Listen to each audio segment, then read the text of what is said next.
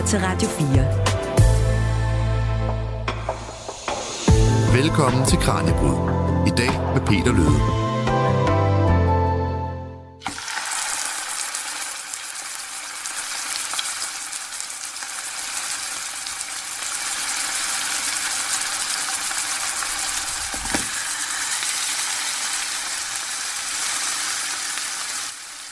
Ja, er der noget bedre end en god rød bøf på panden? Hvis du spørger danskerne, så vil mange nok svare nej. For herhjemme, der spiser den gennemsnitlige dansker altså omkring 52 kilo kød om året. Det svarer til godt og vel et kilo om ugen. Og det er altså næsten tre gange mere end de 350 gram, som Sundhedsstyrelsen anbefaler, at man indtager. Vi spiser vildt meget kød herhjemme, og for de fleste så er det svært at forestille sig et måltid, uden at der indgår en eller anden form for kød. Og det gør vi altså på trods af, at vi godt ved, at det har konsekvenser for både os selv og for klimaet og for dyrevelfærden. Men hvordan er kød egentlig kommet til at udgøre så stor en del af det, vi dagligt putter på tallerkenen? Jeg kan hilse at sige, at hvis du går bare 100 år tilbage, så var kødet langt fra fast inventar i vores daglige kost. Men det fik blandt andet en reklamekampagne i 1950'erne ændret gevaldigt på. I dagens liveudsendelse af Kranjebrud, der går vi i flæsket på den her nye udvikling, og senere så skal vi faktisk så smage på nogle af de nye varer, der de seneste år har fundet vej til køledisken, for jeg har taget nogle kødfrie pølser med i noget stanjol her, og jeg glæder mig meget til at finde ud af, om de har noget at byde på. Og når nu vi sender live, så vil jeg også gerne have lidt input fra jer derude bag højtalerne. Hvordan ser det egentlig ud med jeres kødforbrug derhjemme? Er nogle af dem, der måske har introduceret en kødfri dag, eller spiser I præcis lige så meget kød, som I altid har gjort? Skriv det ind til os i en sms på 1424, start beskeden med R4, lav et mellemrum, og skriv så din besked. Lad os kaste os over det, du lytter til Kranjebrud her på Radio 4. Det er jeg rigtig glad for, at du gør. Rigtig hjertelig velkommen til. Mit navn er Peter Løde.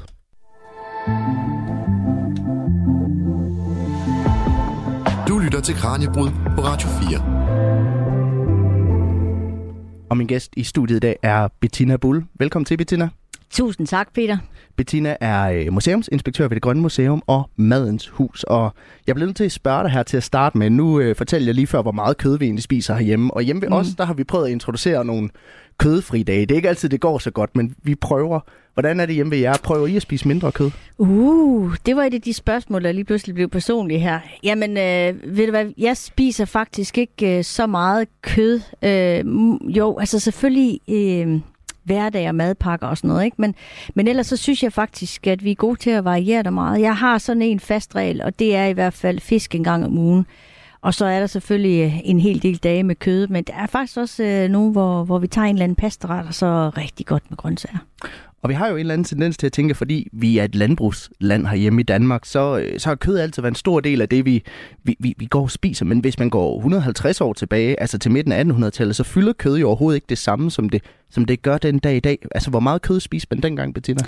Altså, det er jo meget svært. Der er aldrig, altså, der er aldrig forekommet nogen opgørelser på den slags, fordi Danmark er meget forskelligt her. Altså, der er en elite, og, og så er der nogen, der har en lidt rigere husholdning, og så er der nogen, som, øh, som virkelig skulle vende, han er sagt, hver skilling, hvis, øh, hvis man kan mm. sige det sådan. Ikke? Øh, så det er meget forskelligt. Og så desuden i den selvforsynende husholdning skal man huske også, at man var afhængig af årstiderne. Så man sagde faktisk, faktisk i gamle dage, at forår og sommer, det var mælkeretternes tid, og efterår og vinter, det var sulstid, altså kødets tid. Der spiste man altså mere kød, og det har jo selvfølgelig øh, flere forskellige naturlige forklaringer. Øh, kort fortalt, så handler det jo om det her, at, at dyrene skulle på stald om vinteren, og så slagtede man øh, det, som man ikke synes, man ville fodre på hen over vinteren, for det var enormt ressourcekrævende at fodre. Ikke? Så dels var det en regulering her, og en begrænsning af ens udgifter. Øh, og så har det selvfølgelig også noget at gøre med øh, altså, øh, vejret, øh, temperaturen her er faldende, så kød øh, er lidt nemmere at opbevare på det her tidspunkt af året. Ikke? Så kød var i høj grad for rigtig mange danskere en sæsonvare på en eller anden måde? En sæson, og, og altså selvfølgelig kunne du købe dig for alt, ikke? Altså, vi ved jo også, at eliten havde adgang til jagt og sådan noget, ikke? Så, så her kunne man jo så også supplere. Øh, men altså, det var ikke noget, man spiste hver evig eneste dag. Og især, og det er der måske nogle af lytterne, der kan huske, altså i, i, i tider med krise og dyrtid, øh, ja, faktisk 2. verdenskrig også, ikke? jamen, øh, der var det jo simpelthen nærmest umuligt at skaffe kød, ikke? så man havde faktisk en kødfri dag om ugen. Det var typisk tirsdag, og det var så udbredt, så slagterne faktisk holdt lukket om tirsdagen. Okay, så det er ikke overhovedet ikke en ny ting, det her med, med kødfri dag. Tværtimod. Ej, altså jeg synes jo som madhistoriker, er refleksionen jo helt i, i, i højgear, ikke? Når, når vi sådan taler om, om klima og kød. Fordi altså, øh, går vi bare til den ældste generation i Danmark, øh, øh lytterne her, jamen så kan de sikkert huske en barndom, hvor man ikke altid gik øh, midt i, i seng. Hvor der ikke var ubegrænset tæk på, på kartoffel, eller hvad hedder det, frikadellefadet. Altså der var en til hver og to til far. Øh, og der var også en kødfri dag, som enten var med fisk eller med grød. Øh, så det er meget nyt, at, at vi synes, at vi skal have kød hver, nærmest hver eneste dag. Ikke? Og øh, slagtesæsonen, som vi taler om, den lå jo typisk her i, i november, hvor man mm. begyndte at gøre sig klar til, til, til vinter. Så på den måde er det meget passende, at vi taler om, om, om kød nu. Når man ikke spiste kød, hvad spiste man så resten af året? Nu nævnte du, det var mælkens tid. Mm, mælkeretternes Mælkeretternes tid. tid, ja. ja. Jamen, øh, det er jo, når, når køerne kælvede øh, om, om foråret, jamen, så havde man travlt med at, at udnytte øh, sæsonen, ikke? og så spiste man øh, forskellige typer af, af mælkeretter, og de fleste af dem er jo gået i glemmebogen. Altså, en af de mest populære, Peter, det var faktisk ølost. For som man sagde, ølost. ølost, ting, så man kunne spise sig en ros til, sagde man i gamle dage. Så øh, altså det var mælkeretter. Men derudover vil jeg jo sige, at fisk var meget udbredt. Så udbredt, at man kan se, at nogle af de her øh, tyne kontrakter, altså øh, hvor, hvor Kale og piger går ind og laver kontrakter med madmor, ikke? at man så nærmest kunne indskrive sig, at man behøvede altså ikke at få sild hver dag. Nogle steder så gar laks, ikke? Altså fordi det var så udbredt og så almindeligt. Ikke? alt efter selvfølgelig, hvor du er henne i landet. Er du tættere på øh, øh, enten øh, åer eller, eller hav, ikke? Jamen, så er det jo klart, at så er det marine i kosten mere udbredt. Ikke?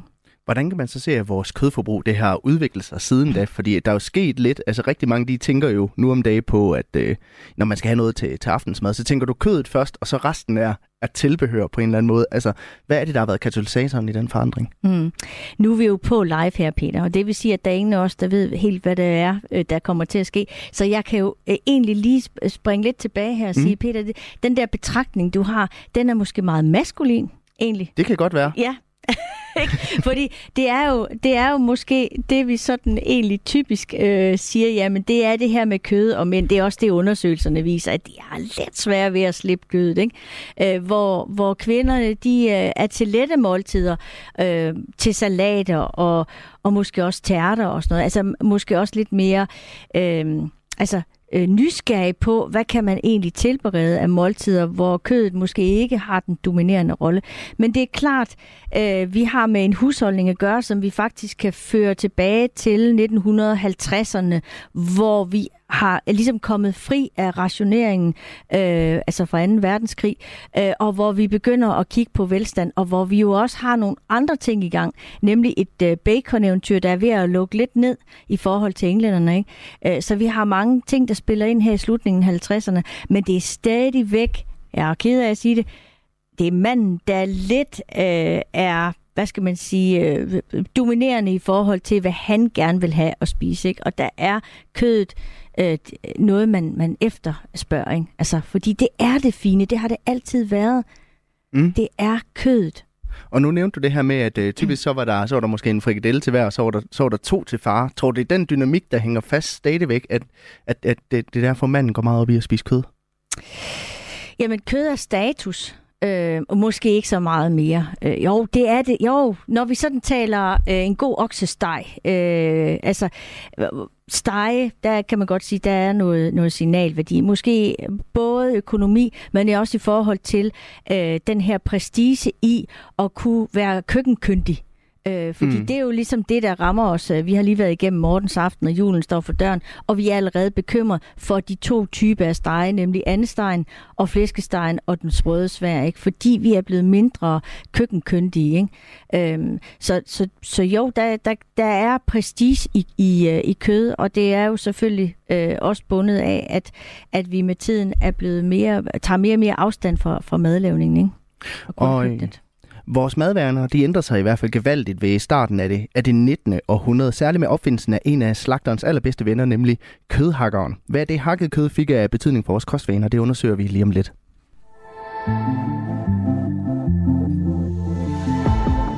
Du lytter til Kranjebrud på Radio 4. Fordi i tiden op til 1900, der sker der et eller andet, der vender vores forhold til kød en lille smule på hovedet, fordi det er noget med, at man omlægger den øh, landbruget til at gå fra kornproduktion til primært at fokusere på svin. Hvordan sker den forandring, Bettina? Mm.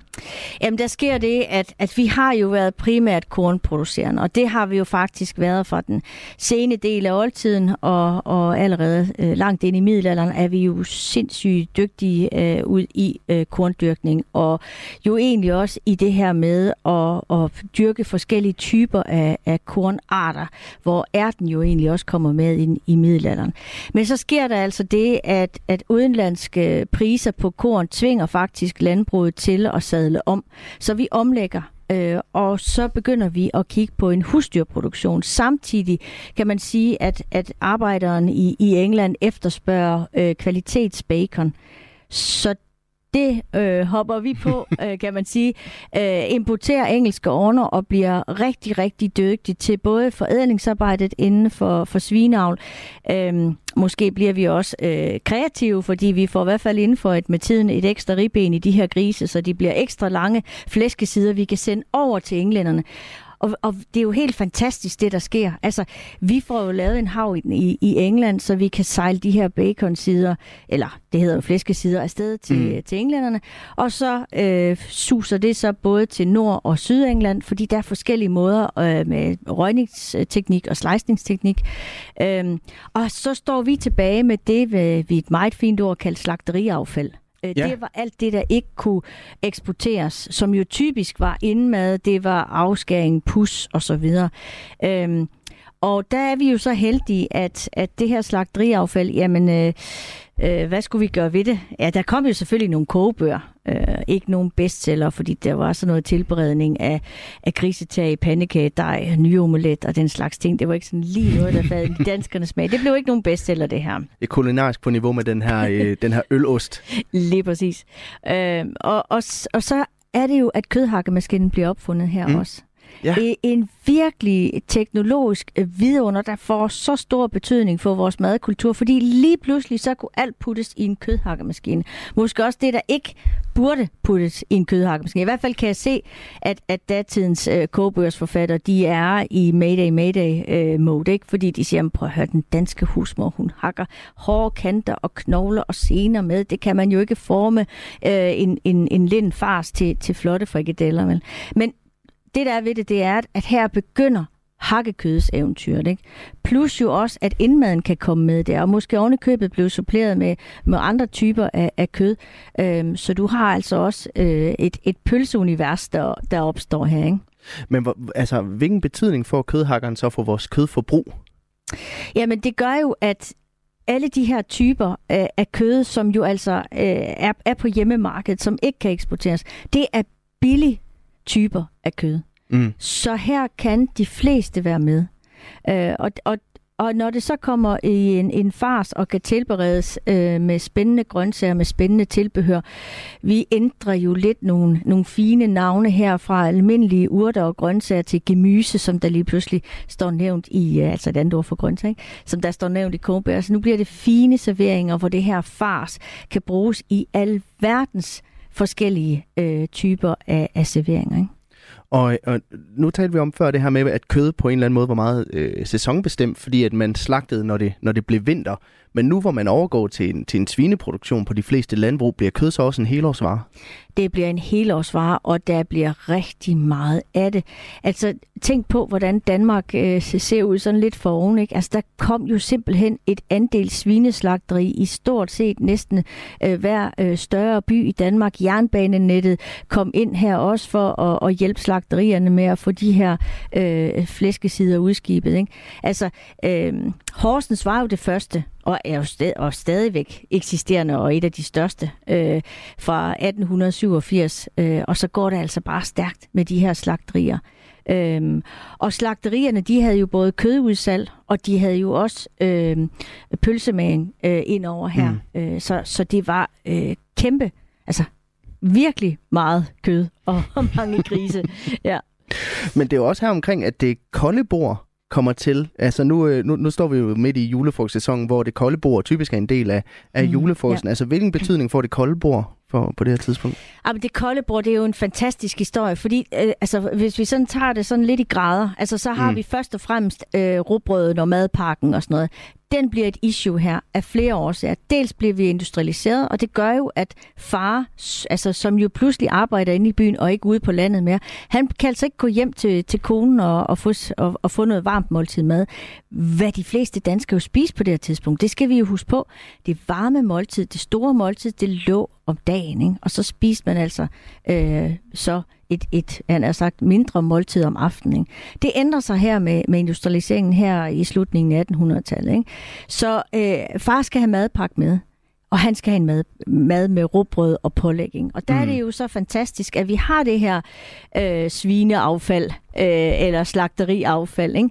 Fordi det, et af de produkter, der i hvert fald ikke kunne eksporteres, det var jo leverpostej. Så kort tid efter vi har det første svine, andel svineslagteri i Horsen, så har vi to leverpostejsfabrikker i Danmark, som for første gang bærer leverpostej i forme, hvor almindelige arbejdere kan være med øh, og, og kan erhverve det her. Ikke? Og vi får også råbrødsfabrikker i øvrigt, ikke? som kan producere nogle forholdsvis billige rugbrød. Ikke?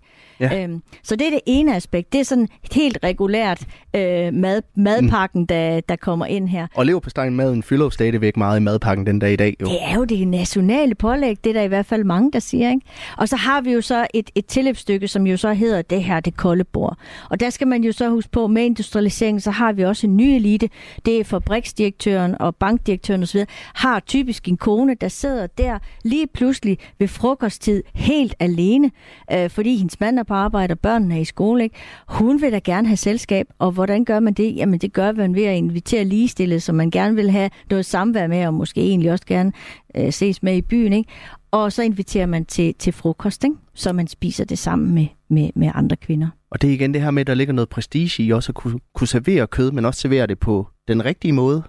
Altså jeg kan godt sige dig, Peter, det er et spændende studie. Altså, jeg har jo øh, på museet, øh, der har vi jo stort set næsten alle landets kogebøger. Og her omkring 1900, det vælter simpelthen ud med bøger omkring det store kolde bord og smørbrød og den slags ting. Det er så spændende. Det er vilde retter, der bliver serveret. Det er ikke en flad øh, rullepølse uden at genere den. Øh, det er det ikke. Altså det er virkelig højbelagt, kreative pålægsalater, voldsom pynt osv. Virkelig spændende. Altså jeg gad virkelig godt have, at nutidens kokke skulle se det her eventyr af smørbrød, fordi wow, og nu vi er ved pålæg og, og hakket kød, så skal vi et smut forbi en slagterbutik.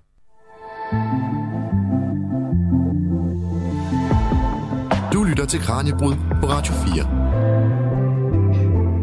For nu har vi altså hørt lidt om, hvordan tiden omkring århundredeskiftet påvirkede vores kødvaner. Men det kød, som vi ynder at putte på tallerkenen, det ændrer sig også stadig, ikke mindst på grund af de seneste års krisetid. Og Bettina, det kan være, inden vi hører indslaget, vi, du bare lige kort kan sætte os ind i, altså hvordan, hvordan påvirker krisetider generelt set vores forhold til kød? Ja, men altså, vi har jo noget, altså, må ikke de fleste er så indbygget sådan, at når der er noget, der bliver umuligt eller svært at opnå, så vil vi jo egentlig gerne have det. Ikke? Mm. Øhm, og det kan man jo sige, det er jo i hvert fald det, der har præget de to øh, verdenskrige og, og, og mellemliggende dyrtid. Det er jo, at, at kød var svært at skaffe.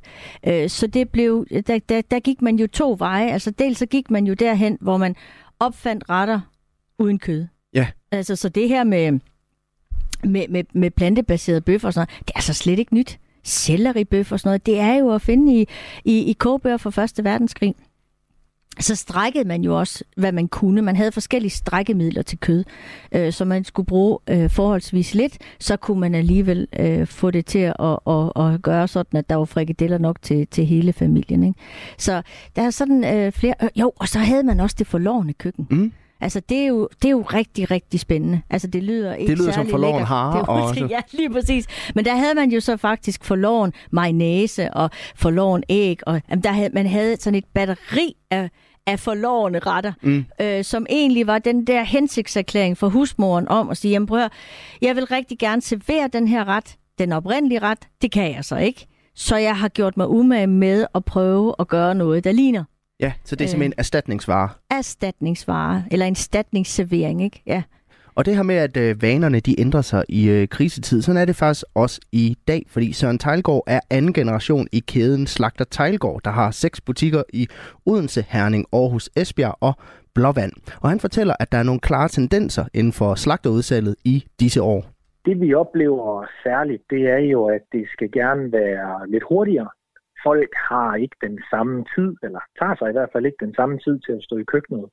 Så det skal gerne være noget, der kan laves på ja, 20 minutter og en halv time. I hvert fald i hverdagen, og så i weekenderne kan det godt være, at man har lidt længere tid til det, men så er det typisk i forbindelse med en begivenhed som fødselsdag eller andet. Så det, at det gerne må gå, gå lidt hurtigt, men stadig smage godt, det er, det er bestemt en tendens, vi ser. Har det betydning i forhold til altså udskæringer eksempelvis? Ja, det har, det har stor betydning. Altså, der er en del øh, kødvarer, som vi kan se, der bevæger sig meget lidt øh, eller sjældent. Øh, det er typisk mange af de ting, der skal stå og snore i en gryde i 3, 4, 5 timer. Det er ikke så populært længere, det må vi sige. Okay, altså simremad sagt. Jeg troede egentlig også, det var populært. Jamen, simremad er skam også øh, populært, men vi kan mærke, at sådan noget som for eksempel stegeben, det er det bliver der stort set ikke solgt noget af længere, og det var jo for 10, 15, 20 år siden nogle store artikler, og det, øh, dem går der ikke særlig meget af mere. Nu er det typisk sådan noget som svinekæber, som der er, er stadig er populære, som der også bliver solgt, men, men det, bliver, det bliver mindre og mindre med de her simmerretter. Hvis ikke at der er så mange, der er interesseret i eksempelvis stegeben i øjeblikket, er det så noget, der ryger ud af sortimentet i jeres butikker? Ja, det må vi jo desværre konstatere, at det er øh, typisk noget, vi har liggende på frost. Øhm, fordi ellers, hvis vi har det i disken, så ender det jo desværre med, at det skal afdisponeres, og det er der jo ikke nogen, der, er, øh, der har lyst til. Hvad kommer der så ind i stedet for? Hvad er der nye ting på hylderne? Jamen, det vi ser, som der er i stigning, det er sådan noget som øh, fjerkræ og svinekød, ser vi, at der sker mere og mere med. Øhm, et fjerkræ har ikke ændret sig særlig meget inden for de sidste mange år, men det har udskæringerne man prøver at lave det spændende ved at fylde det, øh, svøbe det i serrano-skinke eller bacon. Øhm, så, så der sker noget der, at man kan se, det, det begynder at tage mere og mere plads i vores diske. Men det er måske også fordi, vi jo egentlig hører ofte, at for klimaet er det bedre med fjerkræ end med rødt kød. Ja, altså det kan det være, at det er det, der er årsagen. Det, som jeg måske har en personlig øh, tro på, at det er det, det er nok også, at det røde kød er inden for de sidste par år eller tre blevet noget dyrere end det, vi har, øh, end det, vi har set før. Det er jo ikke så mange år siden, at vi så, at sådan noget som hakket oksekød lige pludselig steg med procentuelt rigtig mange procent. Og det tror jeg, at der er mange, der har taget sig af nota, særligt i det økonomiske klima, vi har nu. Pengene har stor betydning for, hvad folk de vælger rent faktisk. Ja, det kan vi i hvert fald se i øjeblikket. Der er det sådan, at når krisen den krasser en lille smule, så kan vi se, at kunder de vælger nogle af de ting, de, de kender, altså klassikere, såsom medister, koteletter osv., og det kan vi se, det går der bare noget mere af. Det er klart, at nu er vi jo ikke så frygtelig langt fra jul, og der er nogle bestemte ting, man spiser der. Men er der stor forskel på, hvad folk de spiser øh, vinter og sommer i forhold til kød? Ja, det er der. Vi kan se, at når vi har øh, sommer, jamen så er det, hvad skal vi sige, lidt lidt lettere. Øhm, her er simmerretterne, de er jo de, de er stort set ikke eksisterende. Øhm, og vi må sige, at danskerne, det er altså et folk, der er rigtig glade for deres grill. Og det er faktisk næsten uagtet, hvordan vejret er, så kan man godt få startet op i sin grill. Så, så der, bliver, der bliver kørt rigtig mange ting igennem, som egner sig til en grill. Og det er jo typisk sådan noget, som det kan være øh, nakkekoteletter, det kan være de røde bøffer, grillpølser særligt osv. I har en række øh, slagterbutikker. Er der stor forskel på, hvad folk køber de forskellige steder i landet? Ja, det, det er der. Vi ser nogle, nogle, hvad skal man sige, geografiske forskelle. Så, så vores butikker, det vi har i disken, det er heller ikke helt ens. Det er ikke, hvad skal man sige, det samme sortiment. Det har vi drejet en lille smule, som det passer øh, til den enkelte by og, og landsdel. Øhm, hvis vi ser på, på Fyn, den butik, vi har i Odense, der må vi sige, der er man nok lidt mere til det, vi vil kalde ja, nu skal jeg jo passe på, hvad jeg siger, men, men gammeldags produkter, altså til medister, hakkekød, koteletter, øh, skinketern og så videre, hvor eksempel mod en, øh, en by som, som Aarhus, hvor jeg har en butik også, jamen der er man måske lidt mere på, på, på noget med spyd, øh, marinader, øh, rød kød og, og så videre. Så der er, der er forskel bestemt. Hvor hurtigt sker de her forandringer? Skal du være klar til at have noget helt nyt på hylden næste sommer? Nej, det tror jeg ikke. Jeg er ikke naiv for alt det, der sker ude i verden med, med klimasnak og, og om, at man skal have eksempelvis grillpølser, der er lavet på øh, bønder og ærter osv. Og, så videre. vi er bestemt opmærksom på, hvad der sker på den scene, men det går nok ikke så, så hurtigt derude, som man kunne, man kunne have forestillet sig. Øhm, så jeg, jeg tror, jeg har nogenlunde det samme i disken her til næste sommer, som jeg havde i år. Og det var min kollega Kasper Friis, der talte med Søren Tejlgaard. Det her er Kranjebrud på Radio 4. Og i dag, der handler det om kød. Det er jo sådan, at den gennemsnitlige dansker spiser omkring 1 kilo kød om ugen, og derfor så ligger vi altså blandt de lande, der spiser allermest kød per indbygger. Men måske til skal jeg lige nævne, at vores kødforbrug faktisk falder herhjemme. I 2002, der lå vi nemlig nummer et i verden på listen over kødindtag. Dengang der spiste vi over 120 kilo kød om året per person. Den dag i dag, der er det altså godt 52 kilo. Min gæst her i studiet er Bettina Bull, der er museumsinspektør ved det Grønne Museum og Madens Hus. Og tidligere, der talte vi om de forandringer, der skete omkring år 1900, som fik afgørende betydning for vores kødforbrug. Men lad os rejse lidt frem i tiden, til tiden lige efter krigen, fordi der sker der jo også nogle ting, der gør, at vores kødforbrug det eksploderer. Hvad er der sker, Bettina? Bogstaveligt talt, så kom der et kødbjerg i Danmark. så vi havde lidt at tage af der. Ej, det der skete, det var jo, at øh, vi her i øh, slutningen af 50'erne, der siger englænderne til danskerne, prøv at høre, vi behøver ikke øh, den mængde øh, svinekød længere fra jer. Øh, parallelt var faktisk også mejeribruget den på det tidspunkt. Så vi stod i Danmark med det, man kaldte et flæskebjerg og mm. et smørbjerg. Og det skulle jo afsættes til den danske forbruger. Og hvis vi sådan kigger på kødet alene, jamen så var det eksport svineslagteriernes salgsforening, som stod med den her udfordring, og som tænkte, okay, øh, vi sætter hjemmemarkedet i gang her. Ikke? Mm. Og det man så gjorde, det var jo, at man så opfandt en reklamekampagne, som måske nogle af lytterne stadigvæk kan huske. Den hed Gris på gaften ja. blev lanceret i 1957, og det handlede jo om, at nu skulle der, nu skulle der virkelig serveres noget flæsk i Danmark. Det kaldte man, det, det kaldte man det gang svinekød, det kaldte man det flæsk. Øhm, og man var virkelig kreativ og modig, fordi det man gjorde, det var jo, man lavede de voldsomme, flotte husstandsomdelte pjæser med, med spændende nye opskrifter på svinekød, flotte serveringsfoto, ikke? og, og mm. sådan meget pædagogisk, øh, forholdsvis nemme opskrifter. Ikke? De røg ind i brevsprækken for danskerne, og så kunne man jo ellers bare lade sig inspirere. Ikke? Og den første husstandsomdelte pjæse var faktisk så kreativ, den hed Mad til årstiden. Og der, den var udformet som en konkurrence, så man kunne faktisk indsende øh, gode idéer til, hvordan man kunne bruge flæskekød, og så kunne man deltage i konkurrencen om at være gæst en dag på et dansk slagteri. At være gæst, altså komme ind og se et slagteri? Yes, sådan. Det lyder også til at være en, en, en stor kampagne. Altså, hvor, hvor stor en stor. satsning var det her? Det var en kæmpe satsning, og den lykkes, fordi at op, altså man lavede nogle undersøgelser, hvem, hvem havde læst den, og hvem havde brugt den. Jeg tror, det var op mod 75 procent, der faktisk havde læst og mange havde afprøvet opskrifterne. Ikke? Så det var jo en vældig succes, og derfor så kom der jo rigtig mange husstandsomdelte pjæser, øh, i alle mulige øh, afskygninger, pjæser til øh, den travle husmor, hvor, som, hvor der står, lad, lad, altid, øh, lad dem altid have et stykke røget bacon i deres køkken, så har de noget at byde uventede gæster. Ikke? Der var også en pjæse, der hed Mad for Mænd, hvor man sådan tænkte. Mm. Og jeg kunne sådan se øh, logoet her, der har jeg dateret den til omkring 59-60. Ja. Fordi det er sådan, at Kris på Gafle logo, det, det blev, blev nødt til at blive ændret, fordi folk var sådan lidt i øh, oprør, fordi krisen var bogstaveligt talt ved første logo spidet på gaflen, og senere så blev grisen så sat på ovenpå gaflen, en gafle, der lå ned, og det kan de fleste øh, lytter godt huske, hvordan det logo så ud. Ikke? Men det, det kunne danskerne simpelthen ikke lide, den der spidning der. Øh, men her har vi altså mad øh, til mænd, eller mad for mænd, og hvor jeg tænker, at der røg morgenkaffen galt i halsen der ved Herre fru Danmark den morgen, hvor, hvor den kom ind, den uh, Yep. pjæse, ikke? Fordi på det her tidspunkt skulle manden i køkkenet. Ja.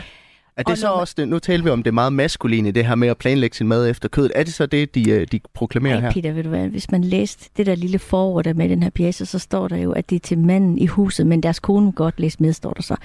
Og så står der jo så, at når nu deres, når nu deres kone spørger, hvad du kunne tænke dig at have Mm. til aftensmad, så kan man læse denne lille brochure igennem og lade sig inspirere, og så kan man sige til lille mor, ved du hvad, lille mor, jeg vil gerne have den der opskrift, der er i den der pjæse med flæskekræs og ananas, eller hvad det nu var.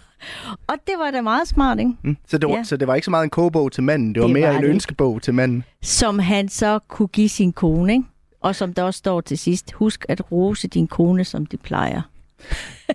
Der sker jo også det i, i, i 50'erne, at, Ja. ja. at, at velfærden også stiger. Altså, ja. vi, vi bliver rigere. Hvad betyder det for, for vores kødforbrug?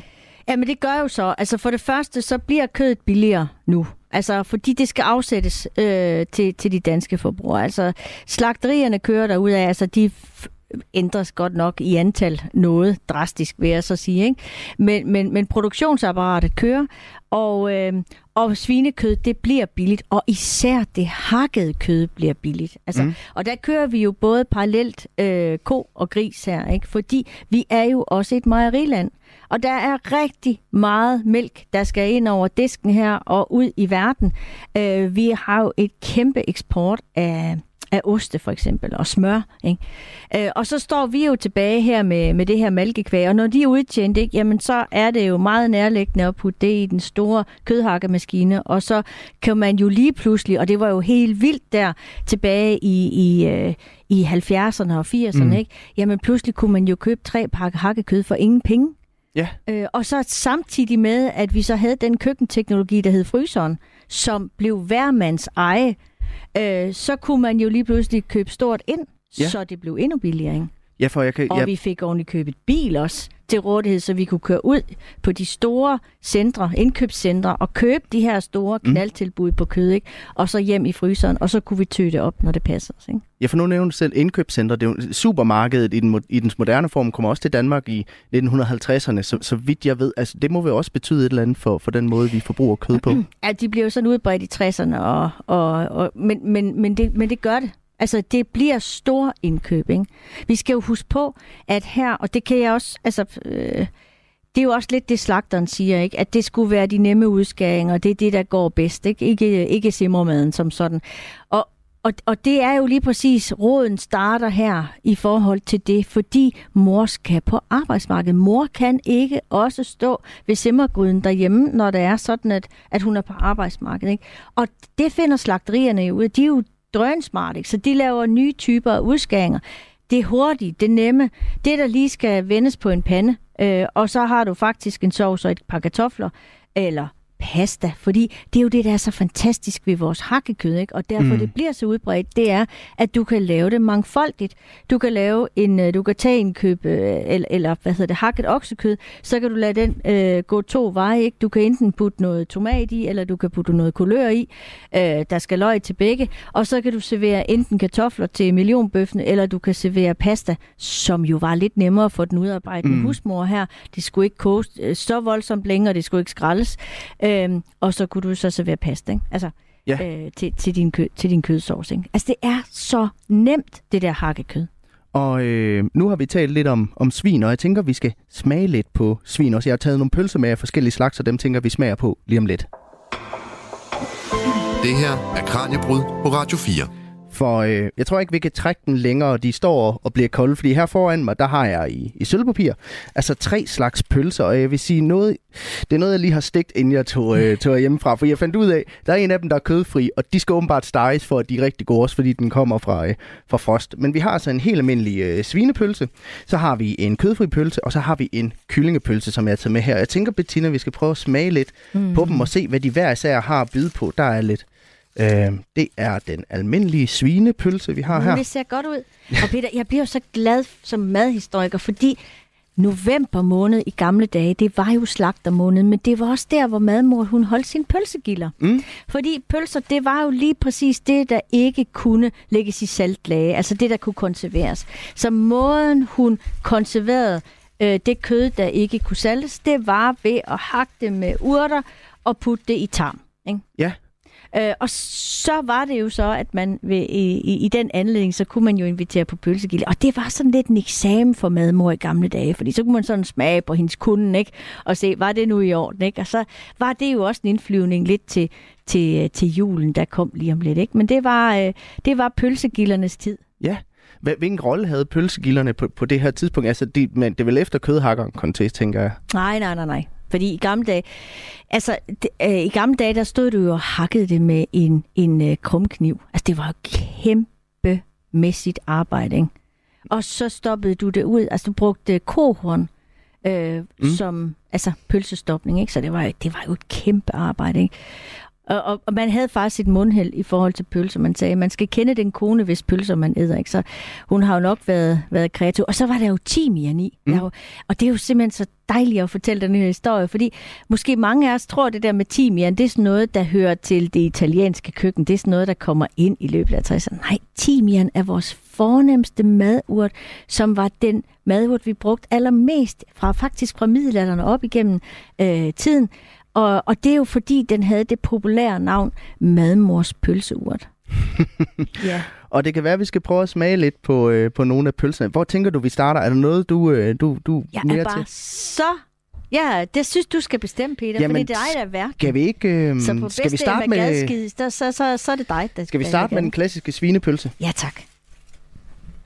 Det er simpelthen, jeg har bare brækket den over i to, så der lige er... Ja. Øh, det, kan- ellers så kan vi hurtigt komme til at spise mange pølser.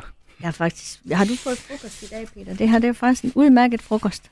Det er faktisk... Der er jo øh, nogle af os fra 70'erne, da vi var, var børn der, der kunne man altså godt få sådan en kold pølsemad Mm. på rugbrød med remoulade. Det var faktisk ikke... Øh, det, synes, det kan jeg huske, det synes jeg faktisk var egentlig ret lækkert, når, når der lige var lidt ekstra pølser fra, fra aftensmaden fra, fra dagen før, ikke? så fik man lige det på en rugbrød. Har du nogensinde fået det Ja, på ja. Ja, ja. Ja, jeg Mange troede, gange. det var sådan et levn for gamle dage. Nej, det er stadigvæk en, en fast ret derhjemme. Ja. Det er jo en klassisk svinepølse. Oha, den smager godt. Ja, det gør den. Ja. Det, Altså, og prøv at høre. Det er jo også det geniale ved pølser, at også her kan tilbehøret være så alsidigt.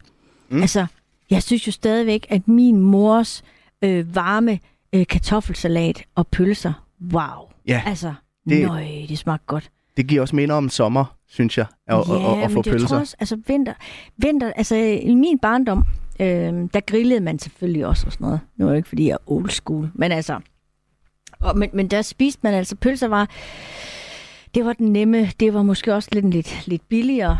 Øh, vi havde ikke voldsomt mange penge hjemme ved os, øh, og, og, men så kunne man jo netop få noget stuet til pølser, og, og kartofler gik jo altid til, ikke? Mm. Øh, Og øhm, skal vi prøve at kaste os over den næste? Det er en, øh, en kyllingepølse. mm. Og den, øh, den er jeg lidt spændt på. Nå, fordi der er måske ikke så meget kylling i. Nu må vi se. Ej, det kan jeg faktisk godt lide. Mm. Undskyld, at jeg taler med mad i munden, men Jamen, det gør ingen til. Har Ellers, så er der, ellers er der jo stille i radioen, ja, kan man sige. præcis, ja. ja. Undskyld derude. Og så har jeg selvfølgelig den kødfri her, som, som jeg faktisk har prøvesmagt lidt hjemmefra, fordi jeg kunne ikke, jeg kunne ikke dybe mig at få at smage lidt på den. Mm. Øh, fordi at det er ikke et produkt, jeg bruger til daglig. Og jeg vil sige, jeg var meget overrasket, øh, men jeg vil næsten lade dig smage på den, inden, øh, inden jeg kommer med min dom af den. Tak, Peter. Vi skal også huske på, at pølsen har jo en særlig historie i forhold til, at det er ligesom den, der introducerer det der med at spise på gaden. Mm. Altså, vi har jo I næsten lige fejret øh, pølsevognens 100 års historie, ikke? Øh, i København. Mm. Nu står vi jo her i Aarhus, og jeg ved jo godt, at, at det her det er landstækkende radio, men alligevel tænk sig, Aarhus var en af de sidste byer, der skulle gå, hvad, 10 år efter næsten, at man havde fået den første pølsevogn i, i København til, at den, øh, den kom til Aarhus. Fordi det der pølsesnaskeri, som der står i borgerrepræsentationens kilder, det vil man simpelthen ikke tillade på åben gader og stræder. Og så var der jo lige det der med, at husfaren jo ikke vil søge fruens hjemmelige gryder, når han kunne gå øh, hen og, og spise sin pølse. Så der var også noget med noget, øh, eks, øh, hvad hedder det, ægteskabeligt. Og så var mm. der jo, på det tidspunkt begynder jo også at komme øh, biler og andet godt øh, til, ikke? Ja. Og tænk sig, altså hvad vil der ikke være af, af trafikkaos, når sådan nogle pølsevogne, de så øh, blev De skulle, de skulle tø- tøffe igennem. Ja. Ja, så i Aarhus, der var man altså noget.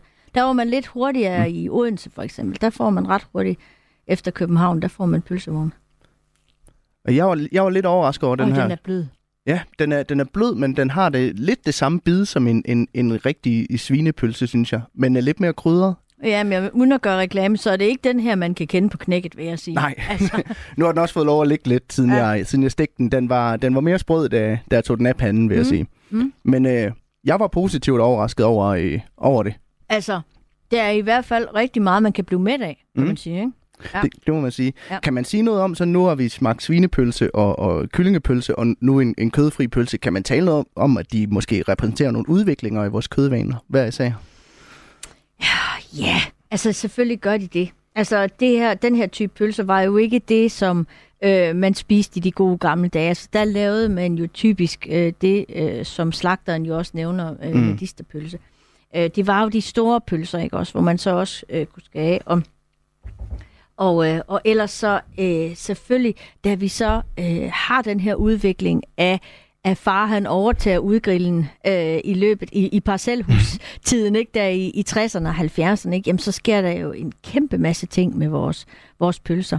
Og så har vi jo så igen, og det, det var jo rigtig mange pølsevogne, der var i Danmark Ja.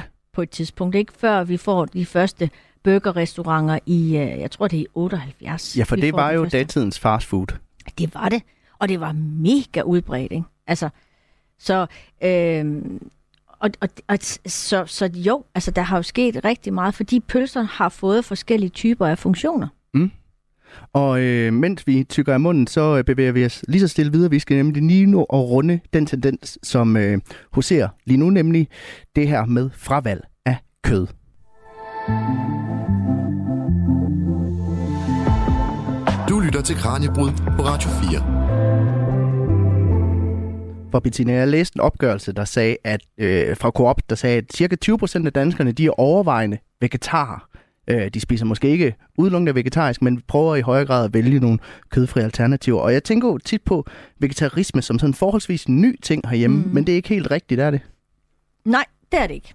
Altså, vi har den første vegetarkogebog, jeg tror det er 1893. Øh, Wilhelmine Borger skrev Vegetarisk levevis. Og det var en fantastisk bog. Og der er altså lidt kød i opskrifterne, fordi øh, der kommer sådan en, en, en bølge her med sundhed mm. generelt, øh, med øh, også sanatorier øh, og så videre, der opstår. Vi skal også tænke på, her har vi så en, en, en anden lille fælde ud over kød, øh, så har vi så, øh, at vi, vi bliver øh, selvproducerende øh, med rosukker. Øh, Ja. Så det bliver jo faktisk meget billigt. Så her der har vi sådan noget, hvor vi begynder at kigge på kosten, og vi kan også se, at kosten, det vi indtager, har betydning for, om vi får lidt for meget øh, ud over øh, bukselivet. Øh, altså som der står, om vi skal have en afmaringskur, som det hed dengang. øh, sukkersyge begynder at, at opstå her, ikke? Og der, der bliver kødet også et issue her, kan man sige. Øh, så, så det var sådan generelt, og så har vi så den her vegetarbølge, og og øh, i starten, der handler det meget om øh, det sunde menneske. Altså man skulle, Mm. øh, når man stod op om morgenen, og det skulle man jo ikke gøre tidligt, som der står i den her vegetariske levevis, og man skulle åbne vinduet, man skulle gøre gymnastik foran vinduerne, Ja. yes, om morgenen. Man skulle øh, overraske sit lame med et let vredet håndklæde og dyppende fra knæ og op efter til skulderen, så var man vegetar. Ikke? Altså, Så, så, Så- så det at være vegetar handler ikke kun om at fravælge kød, det handler mere om at, øh, en form for åndssundhed. Sund, sund øh, livsstil, motion, altså man skulle spacere eller cykle, som Mm. det hed dengang. Ikke? Ja, så det var sådan meget den her lidt friskhed, og der skal man jo tænke på konteksten. Altså, at vi jo har øh, lige indført nogle hygiejneregler øh, i forhold til for eksempel håndtering af kød, og det skal vi jo takke englænderne for, øh, at de var i forhold til det her eksporteventyr, bacon-eventyr, ikke? at der var de jo sådan meget Altså, de sendte jo øh, hvad hedder sådan noget, øh, baconinspektører øh, til de danske slagterier, der kom uanmeldt, ikke, for at tjekke på hygiejne og tjekke på, mm. at de opfandt fedtmåleren, Peter. Altså, hvor de gik ind og sagde, prøv at høre, vi vil have slanke flæskesider. Ja. Så de opfandt fedtmåleren for lige at kontrollere, er de her flæskesider, som vi gerne vil have dem. Ikke? Fordi ellers danskerne, de kunne godt lide flæsk. De kunne godt lide fedt. Mm. Øh, så vi havde fede svin, før vi begyndte på det her øh, bacon-eventyr. Ikke? Så, så der opstår rigtig mange ting her, øh, lige præcis øh, omkring 1900. Ikke? Ja, for hvilken, hvilken rolle spiller vegetarismen i hvad man sige, historien om de danske om danskernes forhold til kød, fordi vegetarerne gør jo lidt det modsatte, de fravælger jo kød. Jamen, diskussion starter jo. Mm. Og, og der kommer simpelthen, altså dels så kommer der jo øh, voldsomt spændende kogebøger, hvor det kun handler om at udnytte havens øh, grøntsager. Ikke? Altså øh, helt, helt klare øh, kogebøger uden kød. Ikke? Og så har man så diskussionen her. Man har diskussion om, om kød egentlig er sundt øh, for fordøjelsen. Ikke? Om kød er det oprindelige, om vores øh, øh, familier i generationer tilbage til oldtiden, om de i det hele taget har levet af kød, om, om det her med planter ikke er det mest naturlige for vores øh, tarmflora osv. osv. Ikke? Så der kommer de her diskussioner omkring 1900. Rigtig spændende faktisk. Og det er jo mange af de samme diskussioner, der går, der går igen i dag stadigvæk. Ja, altså ved du hvad, det er en fest at være madhistoriker og sidde og følge de her diskussioner og så sætte dem i den her historiekontekst, hvor jo så noget som den, altså ikke den lille søde bælfrugt det. Mm. Øh, men den der kogeært, hvor vi jo kender den gule ært, ikke? Altså, hvor meget, hvor, hvor stor øh, betydning den havde for vores kost. Det var stort set det, vi levede af, før at vi fik kartoflen ind i dansk madkultur. Der var det kogeærten, ikke? Og man lavede ærtebrød og så videre, ikke? Og i dag, så har vi opfundet ærtemel, ikke? Men den havde vi godt nok både under 1. og 2. Mm. verdenskrig og tilbage i, i 1600- og 1700-tallet i Danmark, ikke? Man sagde, at ærtebrød, det gav man til tyne, og råbrød til husbund. Og øh, vi har så småt øh, tre minutter tilbage. Bettina, jeg kunne godt tænke mig at høre, det lyder jo lidt til, at vi har, jeg, jeg synes i hvert fald, at vi har en tendens til at tænke det her med, at køl, kød fylder meget mere i vores madkultur, end det egentlig lyder til, at det gør i virkeligheden. Altså har vi en tendens til at overtænke øh, kødets rolle i den danske madkultur? Øh, vi har måske en tendens til at tænke, øh, overtænke grøntsagerne. Fordi ja. i folks bevidsthed, så siger undersøgelser, det er altså ikke noget, jeg finder på, men det, der er forskellige undersøgelser, der siger, at vi danskere, vi tror, vi spiser mere grøntsager, mere frugt, end vi egentlig gør. Vi tror, vi ligger mere ned i vores indkøbskurve, end vi egentlig gør. Øhm, så det er måske egentlig der, hvor vi skal have vores største opmærksomhed. Ja. Og ikke på kødet nødvendigvis. Øh, det må komme naturligt. Men øh, nu sagde du selv den her, at det er ligesom kødet, der dominerer og ligesom sætter et afsæt for, hvad skal der egentlig være tilbehøring. Og det kunne jo egentlig godt være, at vi skulle tænke anderledes. Øh, og det er der jo også noget, der tyder på i forhold til det, slagteren siger, ikke? at at øh, det er sådan noget som spyd og sådan Altså det, det er lidt, lidt lette kødtyper, der hurtigt kan tilberedes, ikke? Tror du, øh, vi bevæger os i en retning, hvor I ude hos jer på det Grønne Museum og i Madens Hus på et eller andet tidspunkt nødt til at, at sætte kødet på museum, fordi, at, fordi det bliver en historisk ting? Altså, det vil jeg ikke selv personligt håbe, hvis jeg må have lov til at tage privatkasketten på. Altså, jeg kan rigtig godt lide kød, og jeg synes, at vi skal prøve at tage det her, ikke som en religion, men sund fornuft. Altså, øhm, og vi skal også huske på, at vi er, vi er forskellige danskere med forskellige økonomier. Øhm, så det er nemt nok at sige det her med, at nå, jamen, så må vi bare spise øh, lidt mindre, øh, fordi så må vi sætte priserne op. Og jeg synes også et eller andet sted, jeg tænker de, det deler mig ikke nemt at være landmand i dag. Altså, jeg har nogle gange, jeg har læst, jeg har set en opgørelse over, hvor, hvor, hvor stor deres timeløn er. Den er jo minimal, og deres øh, risiko er kæmpestor. Øh, og, og, og, og alligevel bliver de udskældt som de store klimasønder, siger dem, der så øh, i, tager en forlænget weekendtur til London ikke? Og, mm. og flyver bum bum. Altså, det hænger jo slet ikke sammen, den her diskussion. Undskyld, jeg bliver sådan en mavesur gammel dame. Altså. Og vi har så småt et minut tilbage, Bettina. Hvis vi skulle prøve at øh, koge øh, hele programmet ned til et eller andet, vi kan sende lytterne på weekend med, noget de kan tænke over weekenden over, hvad skulle det så være? Jamen, øh, jeg synes jo, at man kan lære rigtig meget af historien. Så jeg synes jo, man skulle skrive, gribe fat i øh, den ældste generation af ens familie og høre til, hvordan deres husholdning var. Mm. Fordi den her øh, snak, den behøver man ikke at tage med sin ligestillede, øh, hvor vi er blevet kødforskrækket eller fedtforskrækket. Måske kan vi lære rigtig meget af fortidens husholdninger og rigtig meget af dem, som har været der selv. Ja. Bettina Bull, det bliver alt, hvad vi når. Tak fordi du har lyst til at komme forbi studiet i dag. Altid. Rigtig god weekend.